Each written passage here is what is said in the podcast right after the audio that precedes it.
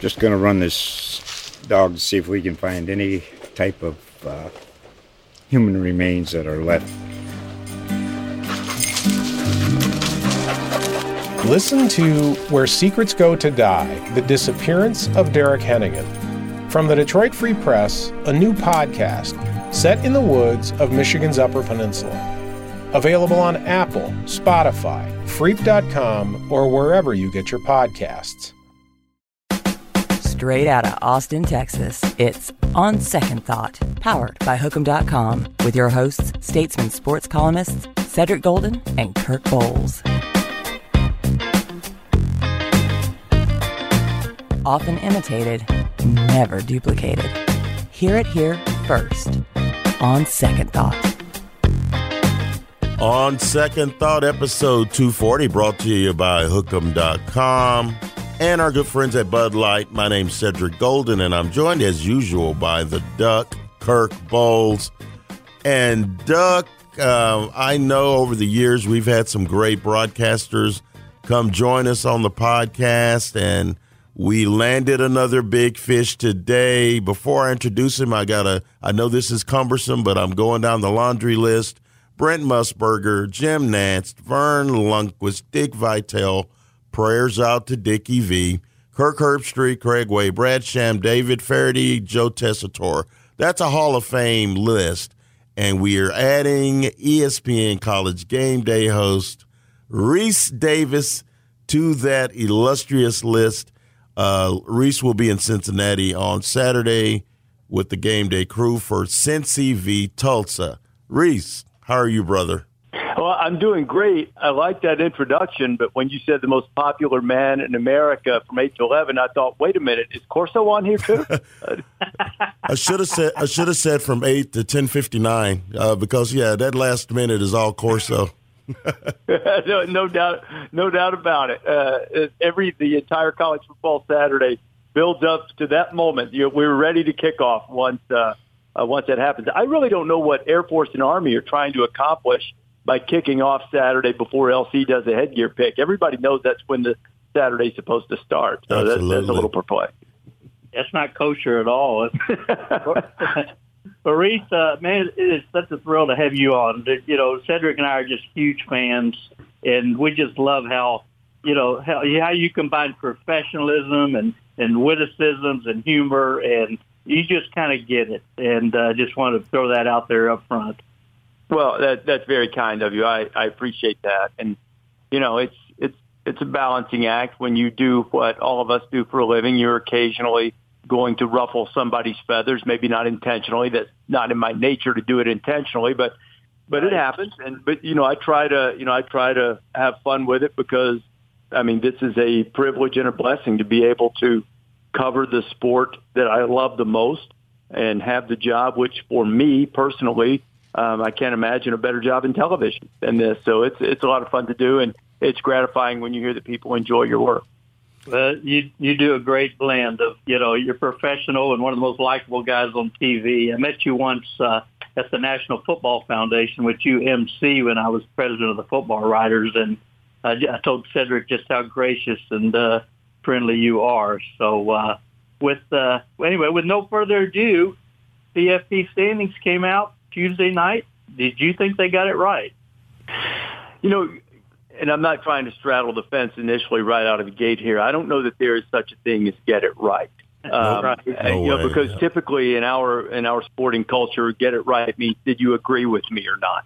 You know, exactly. and and uh, so I would say that for the most part, I understood their logic and thought that it was reasonable. I think maybe is the best thing. Um. I'm a voter in the AP poll. My ballot does not reflect exactly what they have. Um, I have Cincinnati second. I have Oklahoma third, although I'm going to tell you I had to hold my nose and put Oklahoma third because I think Alabama's better than them.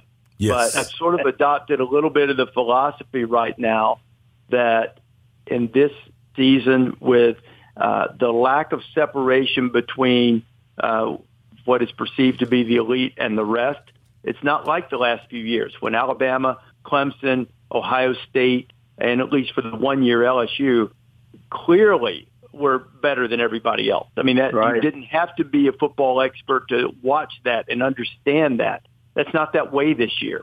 So I think this is a year to reward the zero in the loss column within reason.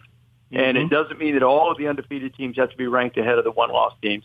But you know that's how I have it stacked up. But I thought I thought what we saw in the initial rankings was reasonable. They valued head to head. If you had a bad loss, which Oregon does, you better have a big win to offset it, which Oregon does. Mm-hmm. And otherwise, and, and you know, I think the other thing is that with Cincinnati, Cincinnati has a big win also at Notre Dame. That's a really good win. But I think the I think the committee, like a lot of us, is a little bit skeptical. And not that Notre Dame isn't good, but they're not as good as they were last year. Not as good as they've been the last two or three years. So Right. it's a it's a terrific win, but their their schedule uh, it, overall is not the same. I thought the bigger problem for them initially was the fact that Houston and SMU weren't in the rankings, uh, and that's I mean now maybe they will be in, in coming weeks, but for right now I thought that I thought that was the biggest issue for for Cincinnati and and might reflect why they were at number six and not higher.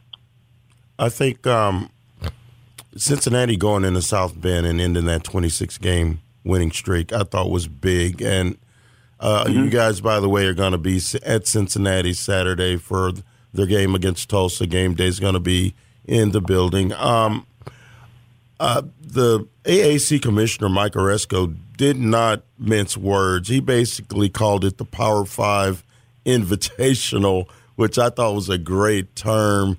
Uh, does this all the outcry and the disagreements, Rece? Does it just make you want really pine for a twelve team playoff? Because uh, you know, if number 13's complaining, I, I, I don't have as big a problem with that uh, as opposed to uh, a Cincinnati, which has had a really good year so far. Uh, a couple things about about that, Cedric. I think that there are some uh, potential pitfalls with making the playoff that big, twelve. Just to be candid about it, and I'll get to those. But I don't think Cincinnati is in as bad a shape as many would suggest. Um, they all they, you know, sure they need a little help. They would like to not need any, but some of this is going to sort itself out. Oh yeah, I mean, if Alabama, if Georgia. Alabama, you know, if Alabama loses, they're not going. All this stuff and you know, crazy people saying, "Oh, two loss Alabama is going to be in over undefeated Cincinnati." That- that- I mean, I can't say definitively because I'm not in the room, but I cannot conceive of That that. I don't think there's any chance in the world of that happening. Uh, so there's one that's likely to sort itself out. Michigan State, Ohio State, Michigan. That's all going to uh, that's all going to play out. It is highly likely that there will be a spot available. I mean, conceivably, maybe not. I mean, I, I get it that maybe they could finish fifth and be very frustrated, but you know that's part of the price. I mean, Mike Aresco is a great guy. He, he's a terrific TV executive, and I think he's done a wonderful job as commissioner of the American. But I don't think any of us would sit here and say that the American is on par with the Big Ten and the SEC. It's just not, Right. and not Right. and not the Big Twelve either. I mean, that doesn't mean Cincinnati can't beat those teams. But what it does mean is that more is going to be expected, and more is not uh, jacking around with Navy, one win the whole game, and at that time one win, and really for for a half or so with Tulane, you can't do it. You've got to be better, and and I think they have the opportunity to start being better uh, and finishing strong and building on that great win at Notre Dame as we go forward. Yeah, and, and you mentioned the 12. I, I I feel like Ted and I are kind of alike in that I don't want the regular season diluted uh, because I think it's the only, and I say only, important regular season in almost all the sports. And I think 12 could delete it too much. I prefer 8. Uh, Ted, where are you nowadays? Are you on 8 or 12? I've always been on eight. I thought eight would have been what I thought. wonderful. I've always been on eight. Yeah. I think twelve is. I, I t- I'd rather have twelve than four, but I'd rather have Yeah. eight above all. Yeah. Rece, how do you feel?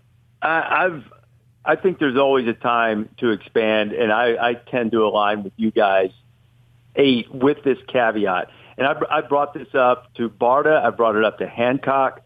Um, you've got to have a a restructuring and a different way of evaluate. If you're if you're going to do the automatic bids, which was what many people seem to want. You have mm-hmm. to have some threshold or you have to like do away with divisions because there was a I, I wish I could remember off the top of my head which year it was, but two or three years ago, we had conference championship games with with Pittsburgh, Northwestern team which had lost all of its non-conference games and to lesser opponents. And and there was there was one more. There were three teams that didn't have any business sniffing the playoff. If we went if we went automatic bid for winners of conference championship games and kept it as it is in most conferences, mm-hmm. you would have the potential for teams that really didn't earn it through the course of the regular season, and it dilutes the regular season mm-hmm. as you were talking about, Kirk. Right. So I would like, I, if we are going to do that, I still prefer putting the best teams in the playoff. Mm-hmm. I think it promotes aggressive scheduling. It promotes mm-hmm. games like uh, Ohio State and Oregon and all the games that you know that Texas has played over the years. Right. But if we're going to do that with automatic bids, there has to be a threshold for the conference champions. You they have to rank somewhere in the I don't know if it's, is it top twelve, is it top you know eight, what, top ten, maybe not top eight. It might be a little too much, but top ten something, top twelve, because you can have you know twenty fifth ranked Pittsburgh, you know, win the ACC championship game and they get a and they get a Mm-hmm. It's just not. It's not good right. for the sport. I don't think. I agree. I agree. I agree. Uh, you mentioned uh, Alabama not getting in with two losses. I totally agree with that. But you have your diploma from Alabama. Uh, would they revoke your diploma and take that away from you, Rece, if you if you keep saying that? No, they'll be so they'll be so ticked off that they lost two games in one season that uh, you know they'll they'll have other things to worry about. uh, so I, yeah, I think I think I'm pretty I think I'm pretty free there. I'm going to tell you. you uh, go ahead, Sid. Friend of our friend of our podcast, Joel Klatt from Fox Sports. He he put it very succinctly on Twitter. He goes. Uh, you know about Oklahoma being ranked like eighth um, and not being happy. He goes, "Oh, don't worry about it, OU. Just wait till you get to the SEC and you could lose one, you can lose a game and still be number two. So uh, he's not happy. The Soon, I, I, don't know where the Sooners have major beef. They haven't been great all year. They, I think they're prob- I think they're probably where they need to be. The last time we saw Uri's, they were down 28-7 in the first half against against a team that we covered that has hit the skids. So I, I don't know that they're that great. I don't think they're the fourth best team in the country. So uh, I know traditionally, historically, the Big 12, if a Big 12 team runs the table, uh, the Big 12 team's going to get in to the top four. But I don't consider them the fourth, one of the four best teams, not by a long shot. You know, I, I've got them ranked there right now, Cedric, and as, as I said earlier, is probably the one that that has caused me the most consternation uh, because I want to respect the fact that they've won those games. Absolutely. But the list, the list is, you know, to your point, they don't look like one of the four best teams. I mean, they, whether it's Tulane or West Virginia or falling behind to Texas or the or Kansas, which they won the game, but right. David Pollack and I have argued about this. Had they lost that game, that would have been the worst loss in the modern era of college football. It would have been worse than than Appalachian State and Michigan because at least Appalachian State was good, and it would have been worse than mm-hmm. USC losing to Stanford in 2007. And I I understand that Stanford was coming off a one win season, but I did a little digging on that after Pollack and I argued. Stanford had prior to that one really horrific season had been you know mediocre for a few years and they were just five, I think five or six years removed from handing Oregon its only loss of the season from winning nine games. Kansas has been in the abyss since Mark Mangino left. That's been more than a decade. You know, exactly. they, they haven't won more than three games in like eight or ten years or something ridiculous. It would have been the worst loss of the modern era of college football. And they brought that into play. And I think when you bring it into play that if you're ranked eighth, and a couple of teams, you know, with a loss are ahead of you, well, you probably you're probably getting what you deserve. And and I would add they're a victim of their company they keep. The Big Twelve is has not been strong. Ohio uh, uh, Iowa State has kind of stumbled a couple times and has not lived up to expectations. Then we got Texas, maybe one of the biggest disappointments in the country. So I think uh, the association doesn't help them either. Uh, one thing I did like about the committee guys is that they put Oregon ahead of Ohio State just because I like head to head, and I think that needs to be a strong consideration. The fact they scheduled it in the first place, it was in Columbus, and Thibodeaux, uh, you know, didn't play. So I don't know if that might flip flop in, in the weeks ahead. But is that something you uh, endorse, or do you think uh, Ohio State has improved so much they're just the better team now, Rece? I, both. Yeah. both things. I, I'm fond of saying this. More than one thing can be true, and both sure. of those things are true. I think that the head-to-head should carry a lot of weight, and Oregon, at the end of the season, I, they will have the best win in college football because mm-hmm. of who they beat and where they won it. Right. But it's also true that I think Ohio State is better than them right now.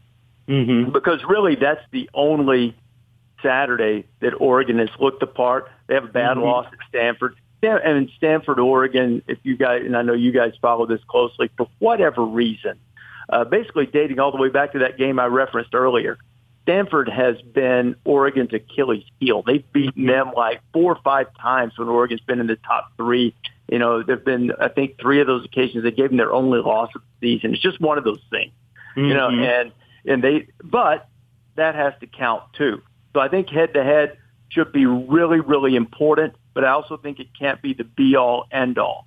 So I, I was pleased to see that. They did it several times uh, throughout the rankings. Oklahoma State, Baylor, Mississippi State, Kentucky, and they don't even have the same record. Mississippi State has mm-hmm. three losses. Kentucky has two. The only, right. and I may be overlooking one, Wisconsin, Iowa is another one. Mm-hmm. But the only one that I see that raised an eyebrow is, for me, is toward the bottom of the standings with Wisconsin and Iowa, and that either of them are even ranked to begin with. But right. then if you want to make the argument that you're going head to head, well, Penn State has the same record as Wisconsin. They beat them. They're not in it, you know, and one of their losses is to Auburn. Or no, no, I say they beat Auburn. I mean, I should say they have a big win against Auburn.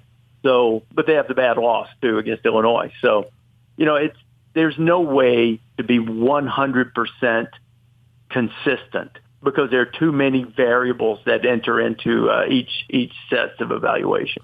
Well, you got three Big Ten teams in the top seven, and my doppelganger Mel Tucker is one of the best feel, feel good stories in all of all of the game. Big win over Michigan. Uh, do you think Coach Khaki blew his one chance to finally, you know, stub his nose at the establishment and go, yeah, we're that good by blowing that lead to Michigan State? It, you know what? It's a lot like uh, on different scales. Each of these are different scales. It's a lot like Nebraska and it's a lot like Texas in that they just find ways to lose. Nebraska finds invents new ways to lose just about every game of of any significance.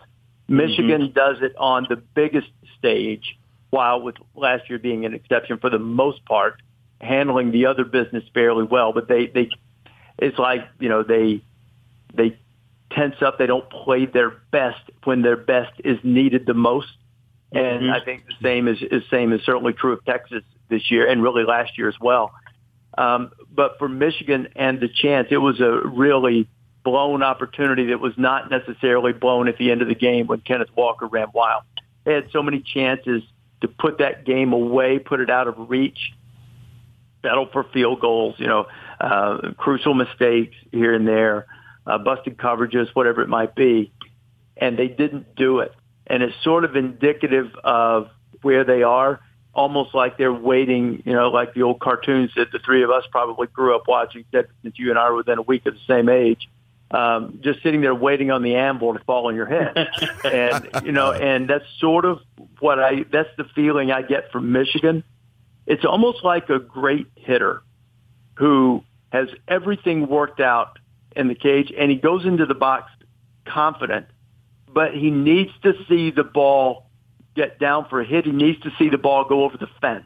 Nothing really changes mechanically or in approach or anything. But once that happens, there's an intangible quality that opens up a world of possibilities. That's yep. where Michigan is. Michigan can't, they, they're doing everything you would expect them to do, but the ball just won't go over the fence. And if they ever see that, and I thought they might be about to see it Saturday, if they ever see that, I think they can take mm-hmm. the step. But it is definitely a, a missed opportunity, and it's another mental burden that will be hanging over them uh, with their other two big games coming up, and particularly the one at the end against Ohio State. That's such a great analogy. I mean, me, I played basketball growing up, and I I, I was a gunner. And if I missed my first three, I took it to I, I went to the hole, drew a foul, mm-hmm. get to the free throw line. I got to see that ball go in, and yeah, uh, I I think Michigan's really good this year, and so I'm kind of disappointed that they blew that game. Even though I'm happy for Mel Tucker. I, um, you did mention the Longhorns, and they play at Iowa State on Saturday. Um, we need to get that that bird's eye view from you. Uh, you saw them in Dallas, mm-hmm. and you saw the best of them in the first half of that game. And since then, they've just been a mess. They they get these leads. They've blown three second half double digit leads in a row, and they've hit the skids. Uh, I know you you know Steve Sarkisian. How do you think mm-hmm. he's going to adapt and adjust to to this major challenge early in his Texas tenure? I think it's going to be really important for him to stay calm, not overreacting. So far, from what I've been able to um, deduce from afar, I think he's done that. He's he's going to have to find the you know the right mental button to push. I do think, and this is from talking to uh, some some other coaches, uh, some who've played them, some who haven't. They feel like maybe um, you know a little a little upgrade in in just pure old fashioned resolve and will and toughness mm-hmm. uh, in places on defense is going to uh, is something that is needed and might take time to instill. So, you know, I think that um, I, I think it's important for Sark not to overreact unless it becomes necessary. And here's what I mean by that. If you keep, if I mean, and I think they're at the point now. You blow, you blow three double-digit leads in the second half. You got to do something you want to stay the course, stay the course, stay the course. But if at some point the course is taking you to the same result, you've got to change drastically if for no other reason than to shake things up. Mm-hmm. And, you know, so I'm wondering, you know, depending on how they play this week against Iowa State, it, it might be time for shakeup if they don't get the results that they want. But it needs to be controlled shakeup. Uh, the, the players need to know that he's you know, that he's completely in charge and completely confident in what he is selling them and not give the perception that he's searching. You know, there's a difference. Mm-hmm. you know, right. if he gives if he gives off the vibe that I don't know what to do, we're going to change something, then that could be disastrous. If he gives the vibe of I know what works and and this is not happening and this is not acceptable and therefore we're making this change and giving this guy a chance to do it for this reason, the players will respond to that. And I and I I have confidence that over the long haul that that that is what will happen with Sark there. But you guys know far better than I. Um, at some point, when you look at, I mean, it's only the first year, so this may be a little unfair, but this is this is not dissimilar from what happened with them last year. You know, right there on the edge, can't win the game. Right there on the edge, can't win the game. And at some point, you say, okay, is this more than the head coach? What is the what what are the other issues that are that are causing this, and how do we address them? Yeah, Texas is tired of the anvil landing on their head, as you put it earlier. you know, he, very, very he coyote down he, here, Rece. Very coyote for us. Yeah, he's he's been very calm and professional and steady, like the guy you probably know well. Uh, in addition, I think Cedric and I and others think it's more of a talent problem, and especially in the offense and defensive line where you know mm-hmm. SEC teams make their living, and yeah. uh, they just haven't had playmakers there, and that's probably the biggest problem more than Sark, I think. So mm-hmm. uh, um, that said, you know he might have to shake things up, and you know maybe even at quarterback, I don't know. Uh, well, one thing that did get shaken up was uh, TCU Gary Patterson let go. Uh, this seems to be a growing trend in college football, firing coaches in mid-season. You know, Clay Helton, who's already got a new job, Ed Orgeron. I mean, kind of go down the list. Is, does that trouble you? Is it even more of a big business than it's been for like maybe the last 20 years? Yeah, I, I think, you know, it, it's been a big business for a long time. It's a results-oriented business. Um, right. You know, and I, I get that, but I don't, I don't like it mid-season because I don't think it serves anybody. And, mm-hmm. you know, I hear people say they want to salvage a recruiting class or they want to get a head start on the coaching mm-hmm. search. Give me a break. We, we've all mm-hmm. been around this a long time. If you're searching for a coach and if somebody's going to listen, they're going to, their people are going to listen for them and it doesn't put you behind. You know, mm-hmm. nobody's leaving mid-season to, you know, leaving, um, right. you know, Penn State to go coach USC just to pull an example out of the air. Uh, you know, they're not, they're not leaving mid-season to do it. Uh, so, you know, what's, what's the point? You know, mm-hmm. I, I don't quite understand it. And, uh, you know, I, I especially, um, I especially was disappointed that, that Gary is not, um, you know, wasn't that that decision wasn't announced at the end of the season. I understand it because yeah. they they've slipped and it didn't you know it didn't seem to be just right. And Gary's someone that back when I was calling Thursday night games, I did a ton of TCU games, and I'm very fond of him personally, and think that outside of the building job that Bill Snyder did at Kansas State, that mm-hmm. Gary Patterson building TCU is the greatest building job. I won't even say rebuilding because they've been so long, so far removed from having any success of note. I think it's the second greatest building job in the modern era of college football. Um, hmm. Snyder is Snyder's in a class by himself. Absolutely, you know, yeah. because I mean that they were they were not subjectively, they were objectively by record. Kansas State, I mean, the worst program in college football, and he he, he almost took them to a national championship and made them a perennial winner and made them a program that has expectations. You know, Patterson uh, even Patterson even won up that a little bit by by leading TCU from conference to conference, winning them all along the way, coming within an eyelash of playing mm-hmm. for a mm-hmm. national championship in the BCS era and of being in the play the first playoff. So, you know, to me, he's a legend and needs to be appreciated in the historical context of the sport and not just for turning TCU into a winner. He he had a gargantuan impact on realignment, on uh, on power structure of the uh, program, just simply by building TCU into a winner. He's the and only he's not reason, done yet. Yeah, he's the only He'll reason. get another job. Yeah, I, I thought maybe he'd be a fit at Virginia Tech if if Justin Fuente loses his job, but he won't be on the sidelines long. No, and he's, no, he's the only reason we. Talk He won't unless he, unless he goes into a into a studio someplace and starts uh, making music, right? Yeah, yeah, I think he's too competitive to just do the music thing, though. I, I, think that yeah, I, I think it, I think that's a side hustle. I just thought yeah, I, the yeah. Little, the little general full time on on the voice. Uh, yeah, that I just don't see that. Uh, I don't think they allow visors on the voice, so he's going to be on a football field again. Um, I, I don't like the look. I don't like the optics of of the you know people say, oh, we got to re- we got to salvage this recruiting class so you whack the guy who's convinced the kid to come to the school. That makes no sense to me.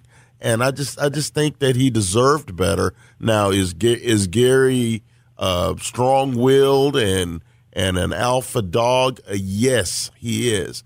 Did they ask him to make changes on his staff? Yes, they did. And Gary Patterson uh, is is a man who runs a tight ship, and uh, you know, for for for him to not be able to finish it out, uh, and they did mm-hmm. give him that option, but but under those other conditions, I just thought that was sad, given how much he's meant to that school. He's the only reason we even talk about TCU football. Yep. Uh, it makes yeah. no sense. Thousand, thousand, thousand percent. Last thing I want to ask you uh, before we play our little game here at the end, uh, LSU, you looking for a big name to, to get there. That's Scott Woodward's MO. I don't know. I even said maybe he'll go after Urban Meyer, who's not working out that well in Jacksonville. Do you look for a big splash in Baton Rouge? Uh, I, I do. Uh, I know. I know Scott well from his uh, from his days at Washington, where we first met. And I mean, people. He hired you know, people always bring up Petersen and uh, and Jimbo. He hired Sark too. You know, Yeah. he so he's and but at the time Sark wasn't a sitting head coach. He's got an eye for talent. He he knows what he wants in his head coach. I mean, he just went and got Kim Mulkey, you know, in Mhm. women's basketball. So so I think yes, I do think that, um, and I would be I, I would be a little surprised given recent occurrences if he hired uh, if he went after Urban Meyer. Now Urban Meyer is a great coach. There are there are only there are only two coaches who transcend fit, meaning everybody says he a good fit here. You you mentioned it earlier, and I agree. You know, with Gary and, and Virginia Tech potentially, if that were to ever come open, Mm-hmm. the only two coaches who transcend fit are Nick Saban and Urban Meyer. That's it. Right. And Right. everybody else needs to fit. And Yeah. you know, I, so I would understand it from that standpoint, but I think the the recent circumstances would uh, would make it would make it almost as Mhm. difficult as maybe hiring the Texas special teams coach. Right, right. But somebody like a Billy Napier may not move the needle, even though he's a damn good coach. Right. You know. Yeah, like I- I mean- class, so. Yeah, I, I agree. If if that happens, um, and, and I, li- I like Billy and have great respect for him as a coach as well. But if it is Billy Napier or even even a Mark Stoops, who I also think is a, terrific coach, I think Right. that will indicate that uh, that it didn't work out with the initial out with the initial targets. Right. That would be my judgment of the situation. Right. Ced, do you got any other football questions before we play our hot corner? No, man. Let's let's get right to it. The hot corner is always is usually reserved for first time, big time stars. So, and and this may have nothing to do about sports. So I'm going to ask the first one. Movie night at Rece Davis's, and and five of your closest friends are coming over as couples, and you've got to you've got to pick out three movies. What are those movies? Okay. Oh, brother, where art thou? Which is the greatest movie ever made by the Coen brothers. Oh man, my wife loves George Clooney. Okay. Yeah. Shawshank Redemption. Oh, you're your family. Okay. Yeah, and I'm a and I'm I'm a comedy guy, so I would probably go for something um, a little offbeat and silly and, and wacky. It could be um, it, it could be anything from like Steve Carell and, and Get Smart. It could be um, it, you know what I don't know why I can't think of. I've got better ones than that, but that that was the first one that came to mind uh, for some reason. So I would go with with something goofy like that, something sort of mindless entertainment. For some reason, I thought Well, you'd say old school uh, because that just keeps Well, popping into my head. Yeah. I love Yeah, it. old Well, you're wrong on the movies. The best movies are actually To Kill a Mockingbird and Hoosiers. are Well, the okay. best Well, he's not. A, No, he's, those- he's not. A, he's not a hundred years movies, old. but they're it. not better than Oh Brother, Where Art Thou? and really, just about all of the just about all of the Coen Brothers movie. I'm, I'm a big fan. Oh, I'm not yeah. a guy who knows the directors and producers and all of that, but for some reason, I know their work, and I'm, I'm a big fan. and Shawshank Oh, I should probably say The Hangover too, since we just had Ken Jeong on as guest speaker. Oh, I love I it. like it. I Uh, like it. Shawshank Redemption, for the record, my favorite movie of all time.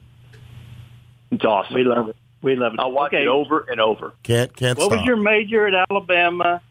And uh, what would you be doing if you weren't a, a famous sports broadcaster? um, my major at Alabama, I was in uh, um, School of Communication, which is now the College of Communication and Information Sciences. I was news and public affairs major, and Okay. even though even though I often uh, often, and I'm not being flippant about this, but often sin and fall short. My other career path was I was uh, considering at one time being a campus minister. So Wow. uh, I, I I don't know that I've necessarily uh, lived up to that in, in my in my daily walk now, but that that's probably that's probably what I would have done otherwise.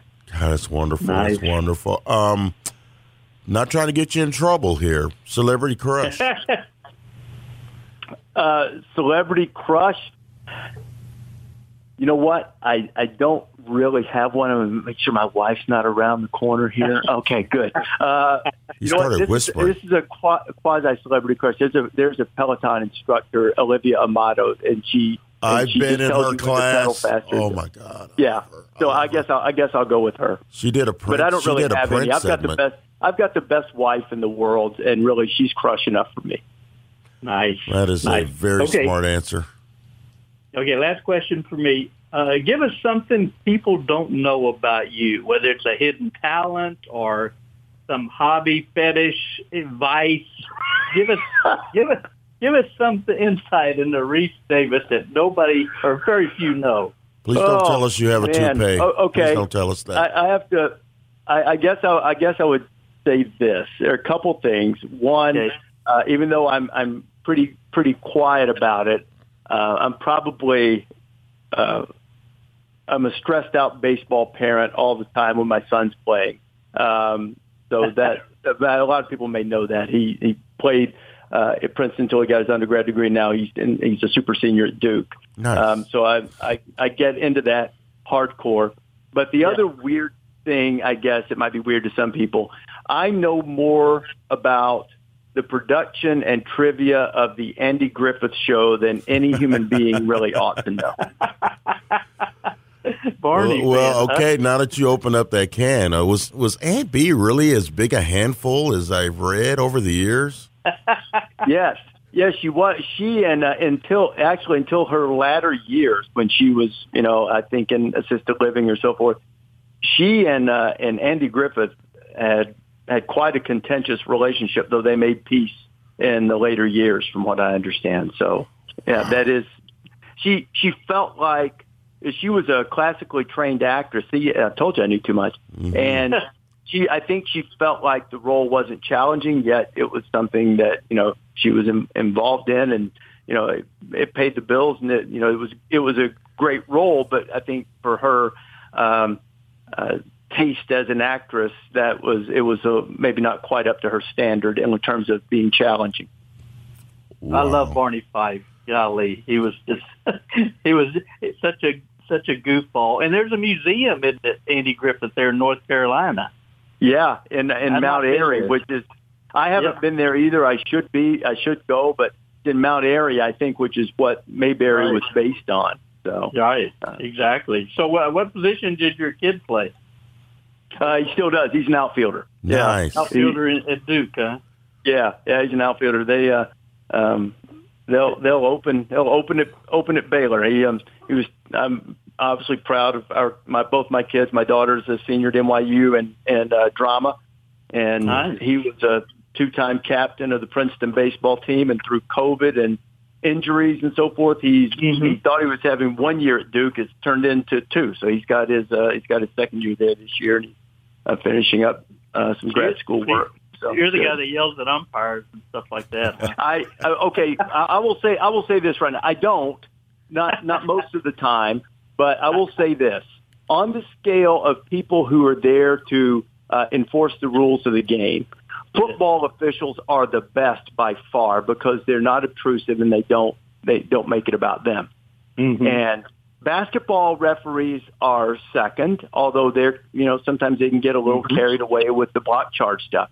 Oh yeah, Umpires are in a category by themselves. horrible. They are the Horrible. only people on earth who say, "Don't you dare say anything and show me up." When they show up the players on every freaking call. I've you oh. ever seen a guy pump somebody out at first base or ring up a strikeout?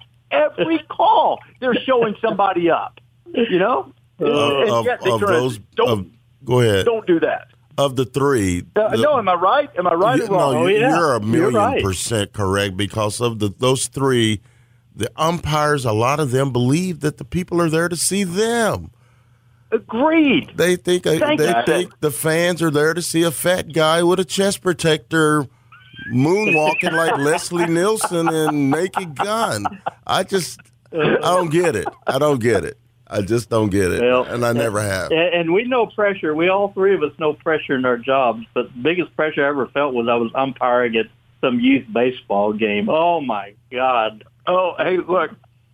Hey, look, I've done it too, and I don't misunderstand what I'm saying. It is hard. It's a hard job, but Yeah. the you know, the, oh, I man, would one of try my it. favorite things that I heard that a coach that a coach used about it used Uh-huh. to say to an umpire say, "Oh." When you look at the tape on that, when you are going to be so disappointed in yourself, I did Oh, have I did have an affinity growing up for the fat umpires though. Uh, Eric Gregg, that big old black dude. uh, Country Joe West, those guys in the, in the heat of those summers when those weren't back when they had to wear all black. I mean, it was Oh, it was a nightmare. It was a nightmare. Well, Here, okay, here's I, my I always, er- whenever I hear Joe West, I think of the great Skip Caray, calling him the singing cowboy, Joe West. Country Joe West. Uh, here's my last one, and we'll let you go. All right. Uh, if you're having a great dinner at your house and you can invite three celebrities, living or dead, uh, and I'm stealing this from our colleague Rick Cantu, who would they be? Who? uh, How many? Uh, three. Okay. Uh, let's see. Three great celebrities. I would, uh, living or dead, I would invite Robin Williams, Nice. uh, uh, Robin Williams, Steve Martin, Wow. and uh, uh, let's see. And uh, and you know what? Uh, and and uh, Abraham Lincoln, I guess. Wow. Abraham Lincoln, George Washington. I don't know. Um, poor poor I don't know, Abraham. that one- that poor was- Abraham that at that little, table. That was a little struggle. I, I was looking for something to juxtapose uh, Williams and Martin, somebody like really serious on the Oh, other side, you know, kind of make it a mix. You had to have a straight guy. Isn't you know, there's Yeah, gonna- that's what I was looking for. You know there's gonna be a failed food- on that one though. I've got to have my dinner party Yeah, re- but- more ready than that. you know there's going to be a food I met- fight at that table. I mean, Robin Williams. There's going to be a food fight with Robin Williams and Steve Martin. It's going to be. I met Robin Williams in France covering the Tour de France, and he is just as funny, and that is who Robin Williams was. He was just a laugh a second, just just brilliant. So and I don't know if you'd eat anything at, at your dinner, but you'd be laughing very hard. So, Yeah, that's right. That's right. like we have, like we have the last half hour, you've been more than generous with your time, and uh, we just can't thank you enough for being on our little show, Rece. Oh, my pleasure. Thank you guys for having me. I, I really enjoy uh, both of your work, and, and you guys help keep keep us in the loop with what's going on at Texas and, and throughout college football. So I re- I'm really appreciative of that, and it's great to be on with you. Well, Rece Davis, uh, thank you so much. He will be the in the in the mix on Saturday, Cincinnati v Tulsa, ESPN College Game Day. Can't thank you enough. Thank you, brother, and we'll we'll chop it up again sometime real soon. Thank you, man. Sounds good. Take care. Bye bye. All right, guys. See you later. Bye bye. On second thought. True crime lovers are always looking for new and engaging content. The Already Gone podcast covers stories from Michigan and the Great Lakes region. Cases you haven't heard before, like the Mayo Hunters or the murder of 16 year old Justin Mello, plus better known cases like the death of Jane Bashara and Illinois' own Lori Dan. Already Gone started in 2016, so there is a big back catalog for you to enjoy. Find Already Gone on Apple Podcasts, Good Pods, or your favorite podcatcher. Duck, how good is Rece Davis uh, giving us great, great insight and just making us laugh and just as cool as we thought he was. He's just pure class. I just love the guy. I've always liked him, and you can tell he, he's serious about his craft, but he doesn't take himself too seriously.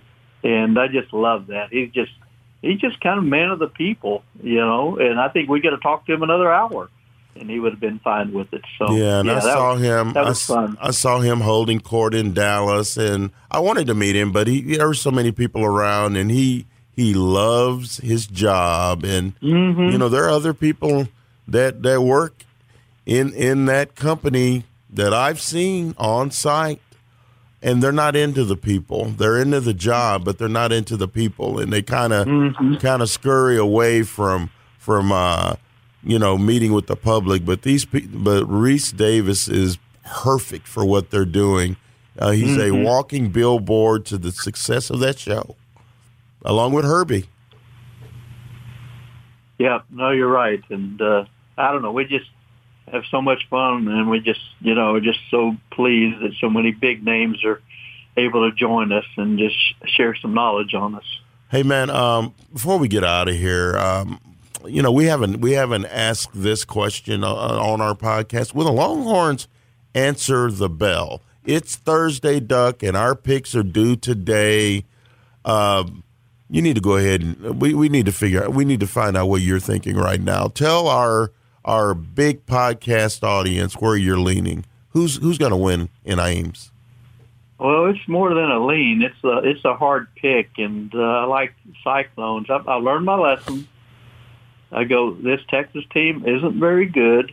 It is capable of playing good at several points, long stretches in games, but not good enough to close anything out, as we know. And I just, okay, all right, you've convinced me. I'm not going to beat my head against the wall and pick you to upset anymore. Iowa State's got so much more on the line. Still got a shot at getting that second spot in the Big 12 title game race. And as we all know, Josh Thompson said it's the most hostile environment in uh, the Big 12. So more hostile than Baylor. Yeah, exactly. Wow. So so how how would Iowa State possibly lose? Because and and they're is mad at Texas for leaving and breaking up the Big 12 with anybody. So, yeah, I'm going hard in with uh, Iowa State this weekend. You know, and the Longhorns are just squirrely enough to go in there and, and beat Iowa State because sure, Iowa State hasn't sure, been great all year. And they, they lost again last week uh, to West Virginia, 38 31. And the Longhorns are very talented, but the Longhorns don't close. And until the Longhorns close, I will not be picking them again. I will pick them against Kansas. I will pick them yeah. against Kansas, but uh, K State, I'm withholding my pick there. Who knows? Um, and West Virginia, I'm I'm right now. I would pick West Virginia at home to beat Texas. Yeah. That's just yeah, how that. That's right just now. what we're looking at right now. I mean, we're looking at what could be narrative. a six they and got to change the narrative, and they haven't for three weeks in a row. So, why do we believe anything will be different? We don't. We don't. We don't. So we're on the same page there. Uh, real quick, the NFL was rocked. Aaron Rodgers has the coronavirus after spending the offseason giving off signals that he was vaccinated. The word is he's not vaxxed. Is Aaron Rodgers a an idiot or a very bad poker player? Or does he just not care uh, about the optics that are surrounding him now? Now that it's been disclosed that he not only has the coronavirus, but reportedly has been following the protocols uh, in the facility that are designed for unvaccinated players. Well, and apparently he lied about it and saying that he had been vaccinated, even though he wasn't. So there's that to throw in the mix as well. So uh, I don't know. This is just kind of part and parcel to his season. You know, he's one of the greatest NFL quarterbacks ever. One of the most accurate uh, quarterbacks I've ever seen with a great arm. Uh, and he's a hard guy to ever bet against. But it's just he's been such a diva. He's, you know, he wants to be the GM and the quarterback, and I understand him wanting some input. And, and let it also be said, the Packers screwed up royally by drafting Jordan Love uh, as a backup uh, quarterback when they needed so much other help. They so needed I receivers, and that was that. that receiver draft with all of yeah, those guys. I, I get all that, but I, I don't know. It's just sometimes it's hard to be a Aaron Rodgers fan. Although I do like the uh, Jeopardy uh, uh, commercials on the insurance, so I think that's pretty funny. You know what? Uh, I saw a tweet that was that was. I mean, I got to share it. The guy, the, the tweeter said, "Great quarterback, questionable human." uh, he likes being the outlier and the rebel. I think you he does too. Uh, what about the, what about the Cowboys? Are are they as good as we think they are? They should go to Denver and win. Dak will be back. Uh, I, I think I think the Dallas Cowboys, uh, barring barring unforeseen injuries, are going to make a deep playoff run. And I can't believe I said that out loud. Well, I mean, if, if, Cooper Rush can can win uh, with all the talent around him, what are they going to do if Dak Prescott's fully healthy? So yeah, I think the defense has finally risen closer to the level of the offense. And if they're not the best team in the NFL right now, they're definitely you know top three. And I sure wouldn't bet against them. Who are your who are your who are your top five NFL teams right now? Oh well, let me think. You know, we just talked about Aaron Rodgers, and the Packers have to be up there. They haven't lost since opening uh, opening week, so I think people sleep on them a little bit.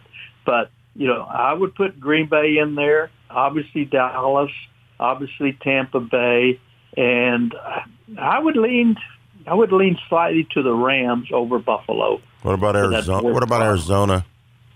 Well, I don't know if I totally believe in Arizona. They're getting it done now.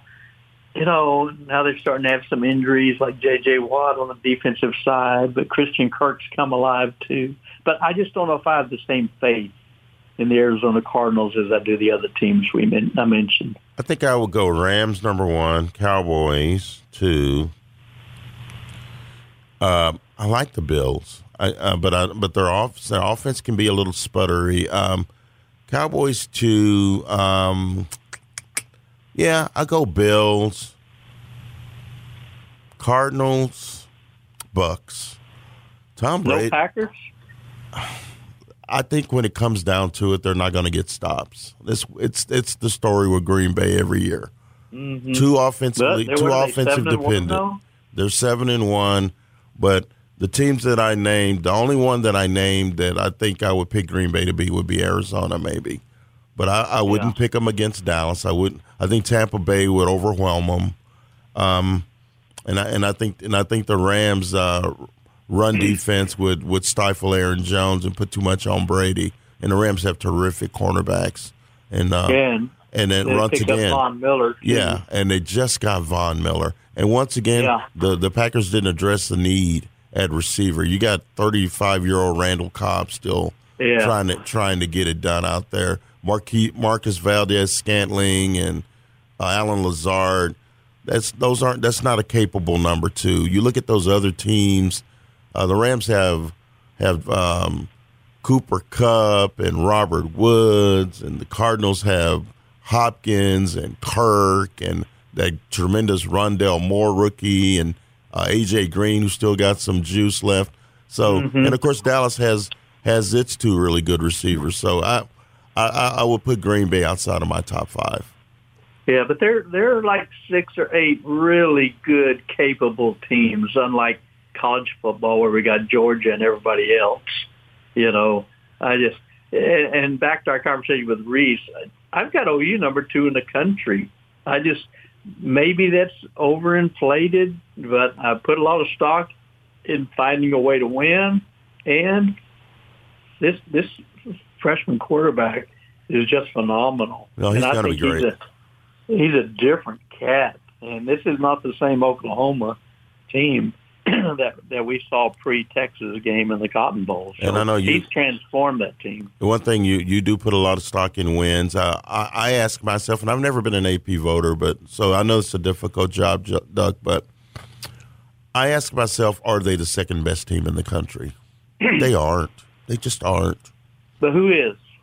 Um, I would pick Alabama all day long against OU. But Uh, they I lost would- Alabama and they barely beat Florida. Yeah, You I, know. w- I would pick Alabama. I would pick Alabama over OU. I would take I would take Michigan State over OU.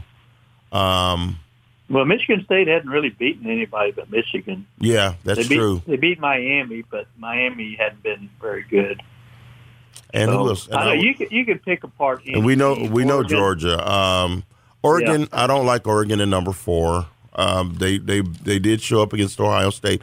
I would take a I would take Ohio State all day long over OU. I just would. Well, they're playing they're playing very well. They struggle a little bit against Penn State, but that, that's a huge rivalry game. So so I understand that. But I would take uh, Oklahoma to beat Cincinnati. I just would. I would. Yeah, we're going to see so much change these next four weeks. It's it's going to be just fascinating to watch.